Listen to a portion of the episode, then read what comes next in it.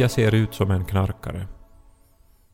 Mm. Som, alltså om du nu, det finns ju många olika sorters knarkare, Ja. men när du ser på mig så de första liksom tre sakerna som du tänker på, ingen av dem är väl knarkare ändå?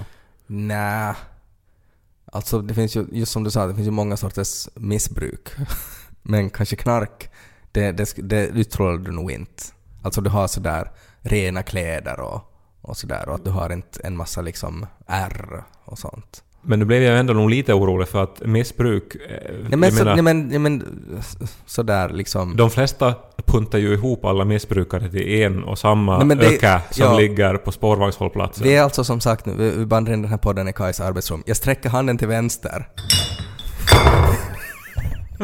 Det är en slump att de här... Det är en slump råkar- att det är tre ölflaskor bredvid en dator. Vet du vad? Det här, är, det här är helt sjukt att du tar upp det här nu. För att alla som har varit i det här rummet vet att de här har varit här Ja. hur länge som helst. Och att jag ju alltså råkar ha tillgång Du till råkar en ha tillgång till bra butiker. balkong Ja. dit en massa människor vill komma och hälsa på. Och de, när de kommer och hälsa på, vad har de med sig? Jag- Ett par öl. Ja, jag sträcker handen åt andra hållet. Hoppsan.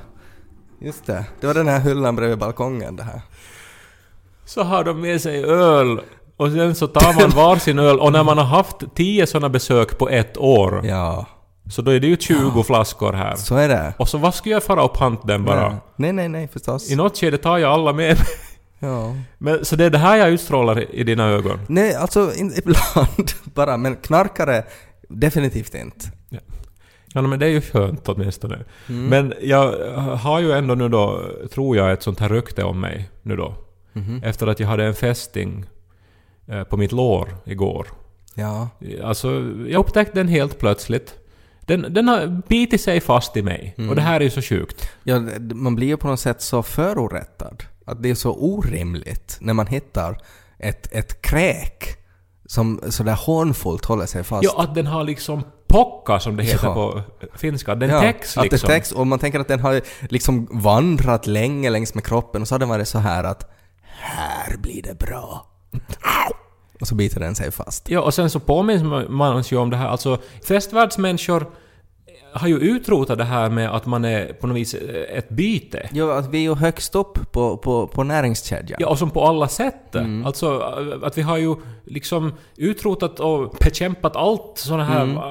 Allt utom fästingar. Mm. Ja, och det där skulle man ju vilja förklara åt fästingen att för, vet du inte vem jag är? Förstår du inte att jag är ju liksom Apex Predator på den här planeten? Du kan inte komma här och ge mig borrelia sådär bara. Och det, det, det är en otroligt sårande känsla. Mm. Och sen förstås så är det lite obehagligt. Jag har ju slängar av hypokondri ibland. Mm. Jag, blir ju, jag vet att det är jätteovanligt att, att få borrelia av ett enda fästingbett och så vidare. Men eh, jag vill ju ändå ha bort den så snabbt som möjligt. Mm. Förstås. Så jag avbryter min arbetsdag. Mm. För jag upptäcker alltså det här eh, på arbetsrummet. Mm. Och, eh, och vandrar då till mitt, till mitt närmaste apotek, som är Mm. ungefär en kilometer härifrån.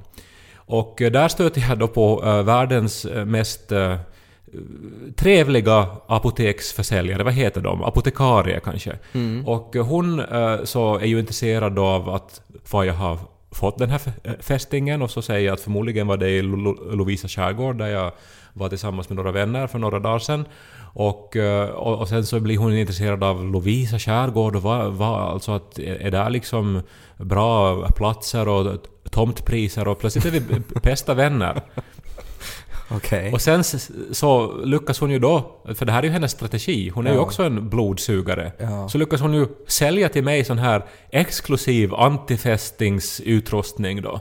Ja. Eller allt som, du, olika flaskor med, med såna här eh, desinfektionsmedel och antibakteriella geler och ett sån här specialvadd som man ska torka med. Och jag blir ju helt övertygad om att det inte måste, alltså det räcker inte med ett papper. Nej, du har ett sånt här halsband runt nacken som hundar har och...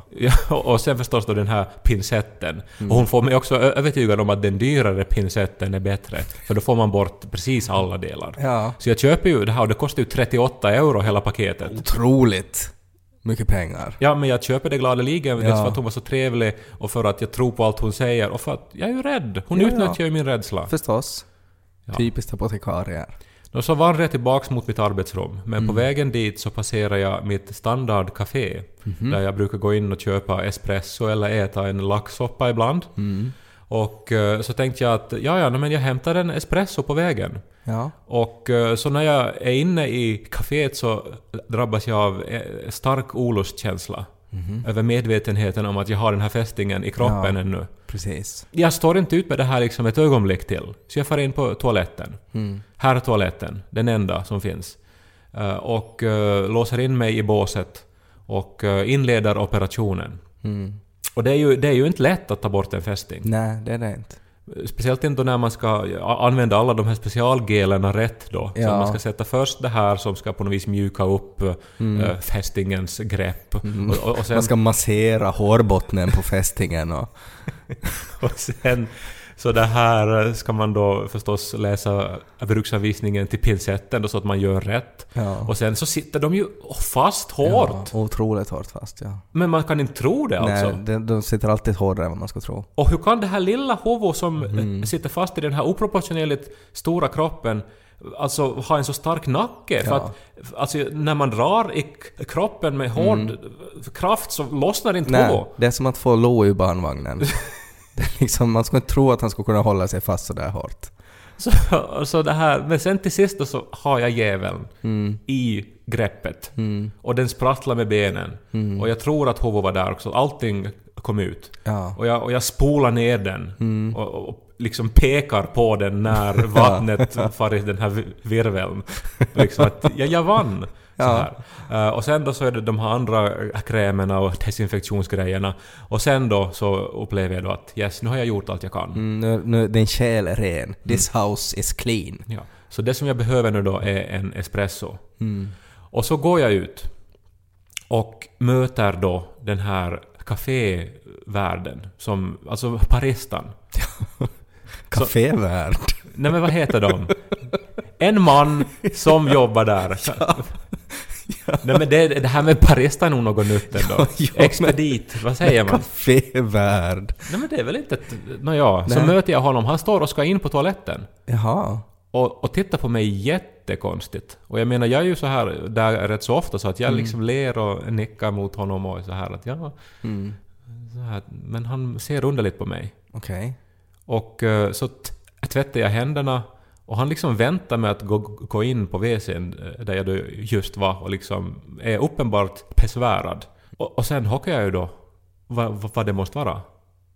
Han trodde ju att, att jag var där inne och drog heroin. Mm. Alltså att jag är en knarkare. Du kom dit eh, och han en sån här konstig min, for snabbt in på vässan, låste dörren och så hör man hur, hur du liksom rullar ut dina instrument. Ja, och det var ju mycket. Och, Ja, och, och, och, och sen, stånka och hade dig säkert. Ja, och det tog länge. Och, och att jag liksom hade olika vätskor som, Ja. som skvalpade där. Och sen är det ah, Nu fick jag dig. Och, och, och, och så också liksom, alltså han har just stått där utanför utan att jag har märkt det. Han har hört då att jag har spolat ner, att jag har spolat ner någonting. Men, Mm. Och men, men sen ma- att jag har fortsatt ännu, eh, vet du, efteråt med operationen. Och, och, och Och liksom, s- skratta och skällde ut fästingen när du spolade ner den. Och, så jag menar, jag kan ju aldrig gå dit igen. Nej. För jag är ju liksom eh, Kai Nisti-aho där nu då. Alltså den här... Knarkan. Den här knarkande författaren. Han som ibland är här och skriver och, äter es- och dricker espresso. Men mest knarkar. Ja.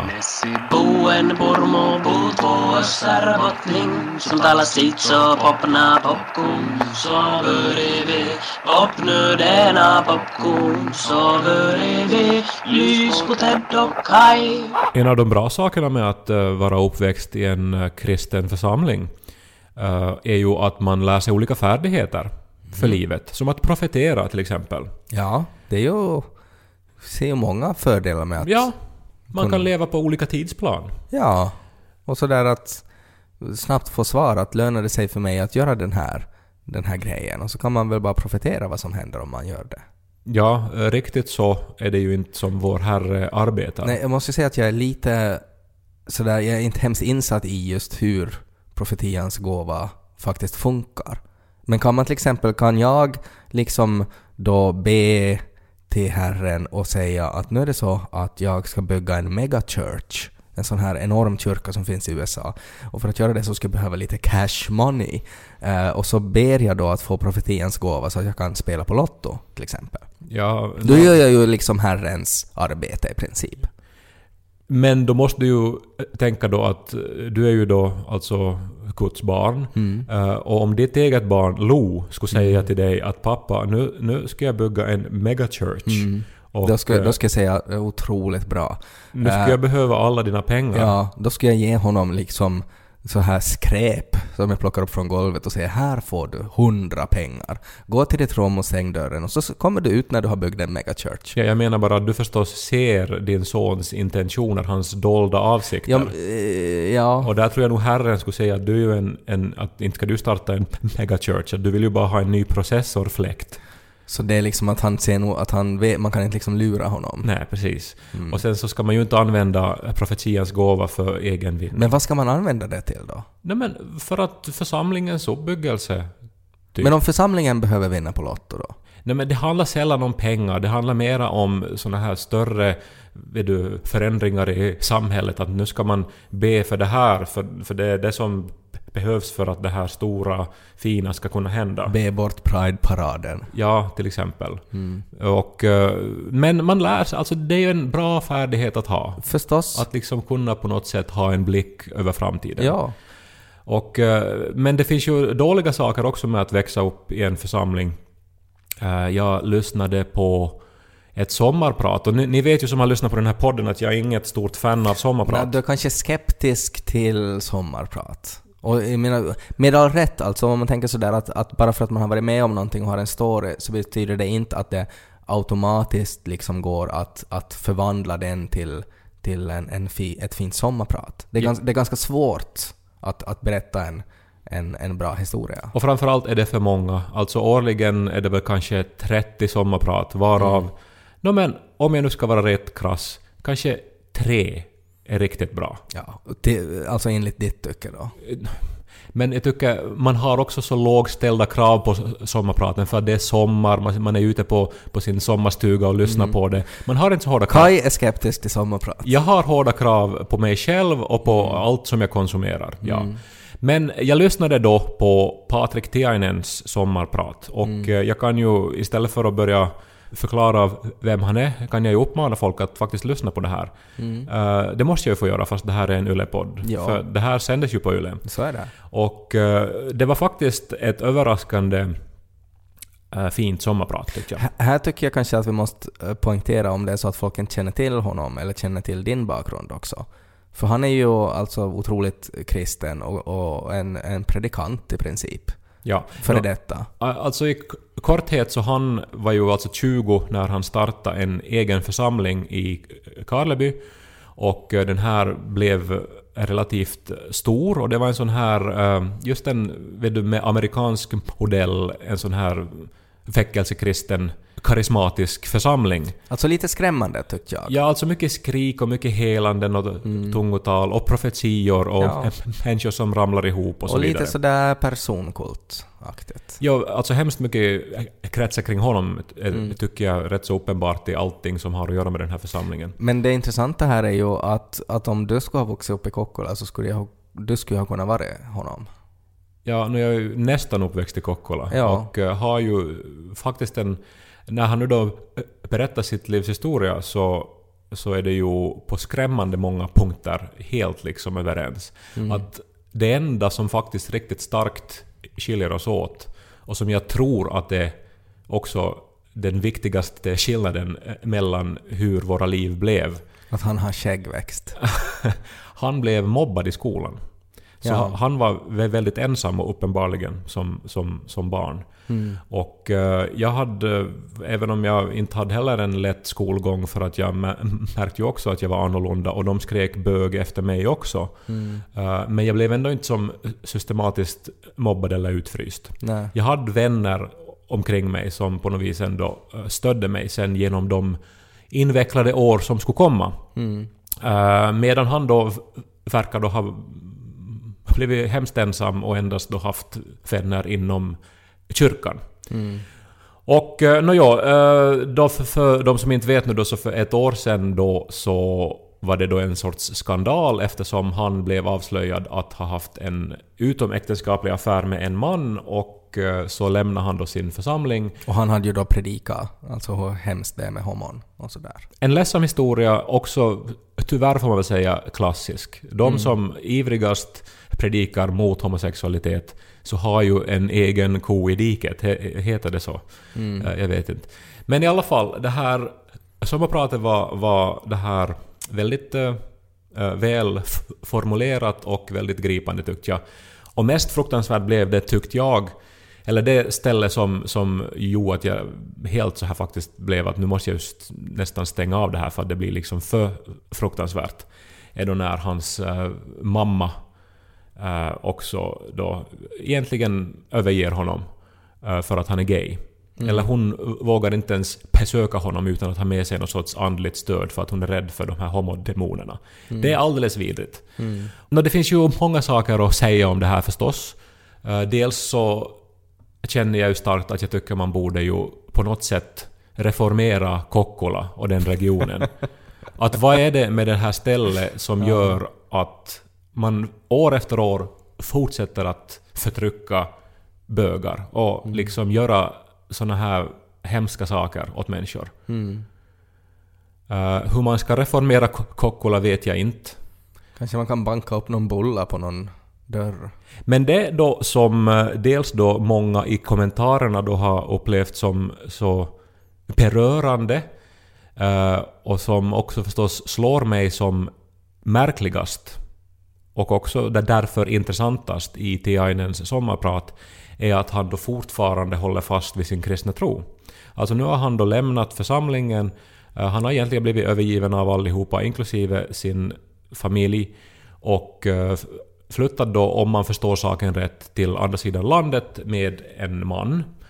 Ändå, trots då att han har blivit övergiven och illa behandlad till den gräns att han säkert nästan liksom dog, Eh, så håller han fast vid tron. Och kallar sig fortfarande för kristen och vill vara kristen. Och eh, det här låter ju för mig som Stockholmssyndromet. Ja, men jag, jag tänker ju också att det låter ju som att han crossfadar lite tills han hittar någonting annat. Alltså det är ju, han har ju eh, ett, ett kristet tomrum i sin kropp som han har alltid fyllt med det. Och nu vet han inte riktigt vad han ska fylla det med istället. Ja, men eh, alltså han måste ju ändå, eh, som nu, nu verkar ändå vara en väldigt eh, eftertänksam ung man, eh, väldigt väl formulerad, alltså han arbetar med språk, han analyserar. Han måste ju se liksom i sin livshistoria att eh, det, det blev ju jobbigt när tron kom in och försökte omforma honom till någonting som inte han var. Och det är ju det som sen har lett till de här enorma konflikterna. Och ändå håller han fast vid den här tron som ju är upphovet till hela problematiken. Ja, men kanske, håll, kanske startar han ett nytt förhållande till tron när han kan vara sig själv. Det är bara synd att den här tron är ganska svårt att kombinera med hans homosexualitet då. Men jag reagerar hemskt illa på det här att, att liksom ser du inte att du nu ännu vill upprätthålla ett sånt här destruktivt system. Ser du inte vad den här tron har gjort mot din mamma, mot eh, människor i din omgivning som, som, som vill liksom eh, hela dig på gatan och kasta ut dina bögdemoner. Se, ser du inte att det är liksom tron som är det här, det här hemska knarket, den här sjukdomen som förmörkar deras sinnen och får dem att göra det här. Och som har för förmörkat ditt sinne. Och ändå vill du ha det här kvar. Och eh, det som då blev konflikten för mig var för att jag har dels en liknande historia, eh, många år av förträngande av min eh, sexualitet och ett liv liksom i två världar. En där jag då var, eh, var liksom kristen och eh, heterosexuell officiellt och då den här då där jag, där jag ju hela tiden visste att jag var homosexuell, som jag då till alla pris försökte dölja.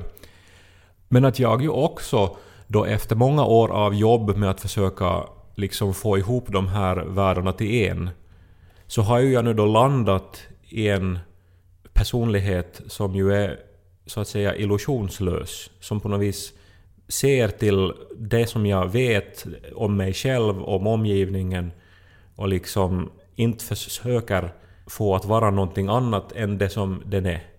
Mm. Hur ska man uttrycka det på ett enklare sätt? Att vara sig själv. Att vara sig själv, ja. Men det är ju jättesvårt. Men eh, jag är ju också kvar i kyrkan ändå. Mm.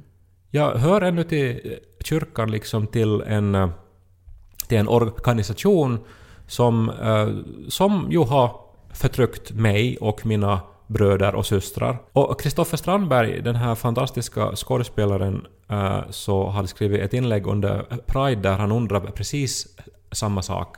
Att varför han ännu då efter alla år är med i kyrkan i den här organisationen som nu till exempel i våras skulle ha haft en chans att öppna upp för uh, vigsel av homosexuella. Alltså att be- behandla alla jämlikt, precis som Finlands lag nu för tiden gör i den här frågan, men som då valde att inte göra det. Uh, och uh, diskussionen som följde då så tog upp då alla de här sakerna som jag också då har använt som argument. Alltså att kyrkan ju gör hemskt många bra andra saker liksom. Hjälper de utstötta, jag tänker på diakoniarbete, jag tänker på arbete i utvecklingsländer och i krisområden. Ja. Det finns ju många organisationer och föreningar som gör precis samma sak. Ja, men också kyrkan gör det. Och sen också det här att jag eh, ju också uppskattar eh, många av de här vackra byggnaderna som vi har. Till exempel Esse kyrka är ju en symbol för Esse och liksom helt klart förstås det vackraste som vi har i, i det här min hemby. Och så här. Och eh, allt det här är ju, tycker jag, värdefullt. Och Ja. det är väl orsaken till att jag då har hållit mig kvar i kyrkan. Eh, Men nu när jag lyssnar på det här sommarpratet så är jag som bara att nej, men jag lider ju också tydligen av någon sorts Stockholmssyndrom som, som älskar den här organisationen som skapar så otroligt mycket ont i det här samhället och som skadar så många unga människor. Eh, ska jag stödja det här ekonomiskt? Du gör ju inte längre. Nej, Du har skrivit ut dig. ja. Och jättemånga, typ alla av mina vänner har skrivit ut sig. Ja. Och jag hänger kvar där fortfarande. Ja. Så jag tänkte nu då att ska jag nu då ta och skriva ut mig här nu då? Mm. Ska jag göra det till och med i podden som ett sorts eh, reklam, som en, som en uppmaning till allihopa? Men Att- så skickar Gud en fästing.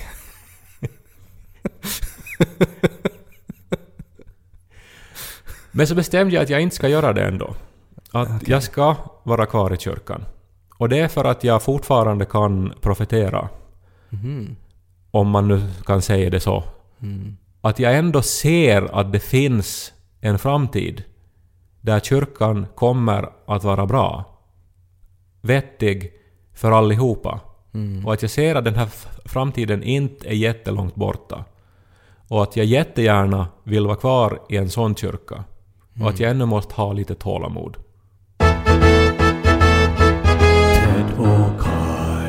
Kan vi avsluta med ett litet boktips? Nej, Men alltid bra på sommaren. Ja. Folk ska läsa. Ska vi uppmana alla att läsa en bok i sommar? Ja, eh, jag har ju läst alltså nu någonting som... Jag reagerade nog på när jag läste det att det här var ganska långt. Men jag kanske... Först när jag var, hade läst klart så insåg jag hur långt det var. Jag har alltså läst en...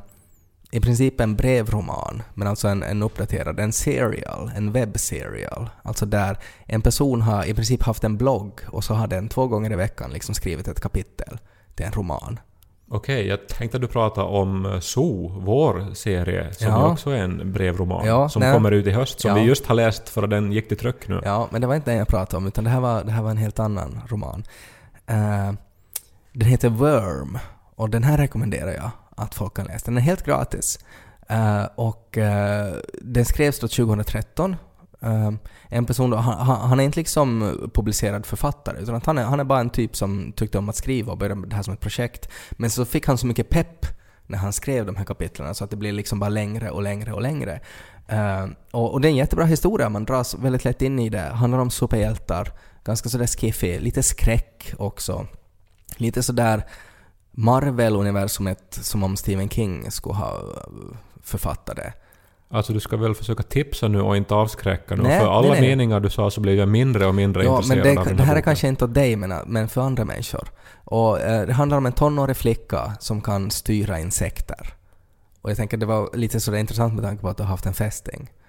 Eh, Så hon styr den, alltså att Nej, det är hennes, göra det är hennes superkraft. Men så att hon orkar inte då liksom gå och handla mat så då har hon en syrsa att fara och hämta bröd till henne. Ja, nå en sursa skulle ju inte kunna göra det, men kanske tio. Det är intressant det här för att som författare, jag får ju idéer hela tiden men 99% av dem så, så förkastar jag ju. Ja. Och, och det där är ju sån- som en sån idé som skulle kunna komma när jag sitter och är du bara liksom slöbrainar. Att liksom om man skulle vara en flicka som kan styra insekter och jag skulle Nej. genast överge Ja, den. men det som är intressant med det här är ju att man tänker på, alltså, på superhjältar i allmänhet, eh, filmer och tecknade serier och serietidningar och allting, så är det ju på något sätt att, att det är ju de här bombastiska krafterna. Man ska kunna flyga, man ska kunna skjuta lasrar med ögonen. Det är ju det som folk går igång på. Och därför tycker jag att, att det, det är jätteintressant så här liksom tankeexperiment. Men på riktigt, om din superkraft är att du kan sitta och liksom koncentrera dig och så kommer det en dagmask upp från marken. Liksom att vad, kan, vad kan man göra med en sån kraft? Och det, var, det, det är ett väldigt intressant upplägg. Sen är det ju mycket mer i den här eh, eh romanen också förstås, alltså som händer. Men det är jättebra. Worm, som sagt, heter den. Eh, och grejen var att eh, den här är ju inte liksom i princip som en bok, alltså det är ju inte liksom sidnumrering i den här, utan man läser det i princip som en blogg, alltså att du går från liksom ett inlägg och så går du till nästa inlägg och så hoppar det lite sådär fram och tillbaka. Men att man, man kan hela tiden trycka på next. Och det här har jag då gjort. Och jag har kanske reagerat på att Alltså för jag läser väldigt snabbt och jag kanske reagerar på att jag menar att jag har läst den här ganska länge nu, känns det som. Ehm, och sådär. Och nu har jag läst den klart. Och så kollar jag upp lite, att jag menar att hur lång är det här? Och så räknar jag ut att det motsvarar 22 böcker. Alltså, du menar du kanske A300 sidor eller någonting? Ish, ungefär. Så den var liksom 6600 sidor? Ja, alltså den var... Alltså, läng, alltså två gånger hela Knausgårds Min kamp ja, den var jätte... om att styra insekter. Ja, det var ganska långt. Och det var många gånger som när jag läste den och var sådär att oj, nej men att nu börjar jag känna av att nu börjar det liksom ta slut här. Men så bara fortsatte det.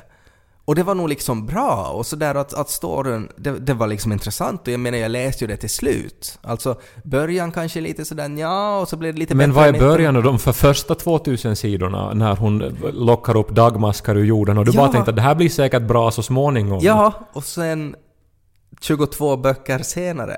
Det, det, det var bara liksom den här tanken när det slog mig att det här mot, det är som att jag skulle ha läst 22 böcker och sen var följande tanke att tänk att få det här gratis. Alltså att man inte har betalat någonting för det här. Den här författaren alltså finansierade det här med, med sån här att folk fick donera pengar åt honom och sådär. Så att han skulle liksom fortsätta skriva. Och det var liksom jättepopulärt då för fem år sedan när han gjorde det. Men jag hade ändå aldrig hört om det. Och sen så här i efterhand bara liksom kunna googla och sen får du 22 böcker som är ändå liksom helt intressant om du går igång på Skiffy och maskar. Det var häftigt tyckte jag. Alltså att jag försöker reagera men det går bara liksom att reagera med miner här. För- det är så mycket, mycket där som är helt så här otroligt fel i mina... Men det är så, öron. det är så sjukt att om man skulle ha liksom 22 böcker och liksom stapla dem på varandra och så skulle de vara sådär att nu ska du läsa de här. Men så, ditt boktips kan inte vara 22 böcker om en flicka som kan prata med maskar. Nej, hon kan inte prata med maskar. Hon kan så här instinktivt styra dem. Är här ens någon sån här underliggande metoo-budskap att är du Nej, nej. männen är maskar och hon kan styra... nej, nej, men det här skrevs ju 2013. Ja. Det är bara jätteintressant. Det är bara väldigt så här smart en, en civilisation, en värld som är uppbyggd kring om, om superkrafter. Eh, och, och sen diggar jag också det här sättet hur man får superkrafter i den här världen. Att om man är med om någonting tillräckligt traumatiskt så då kan den här latenta kraften aktiveras. Lite sådär som Carrie, liksom att om någon häller grisblod på en, då liksom den situationen, det skulle kanske utlösa en, en reaktion så att man får krafter. Får jag ge ett normalt boktips då till alla som inte vill läsa 22 böcker om maskar? Ja. Eh, Man ska läsa klassiker på sommaren. Jag håller på att läsa Emily Brontes Svindlande höjder, Wuthering Heights, från 1800-talet. Fortfarande mycket psykologiskt träffsäker än idag och Ja. väldigt på något vis engagerande. Hur många böcker är det då? En. En bok. Vad har hon, vad är liksom hennes superkraft då? Kan hon liksom styra djur eller? Nej, hon, är bara, hon har bara sin kärlek.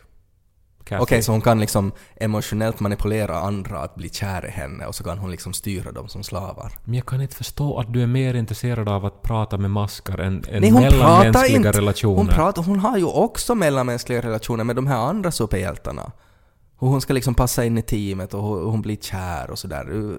Det är bara det att hon också kan styra skalbaggar. Tänk att någon har satsat så mycket, liksom 22 böcker skulle ja. kunna skriva, man skulle kunna förändra världen med litteratur istället ja, men han för att... Ju, kan ju ha gjort det. Det kan ju hända att om några år så kommer den här romanen, de här 22 böckerna kommer att vara lika ansedda som Wuthering Heights.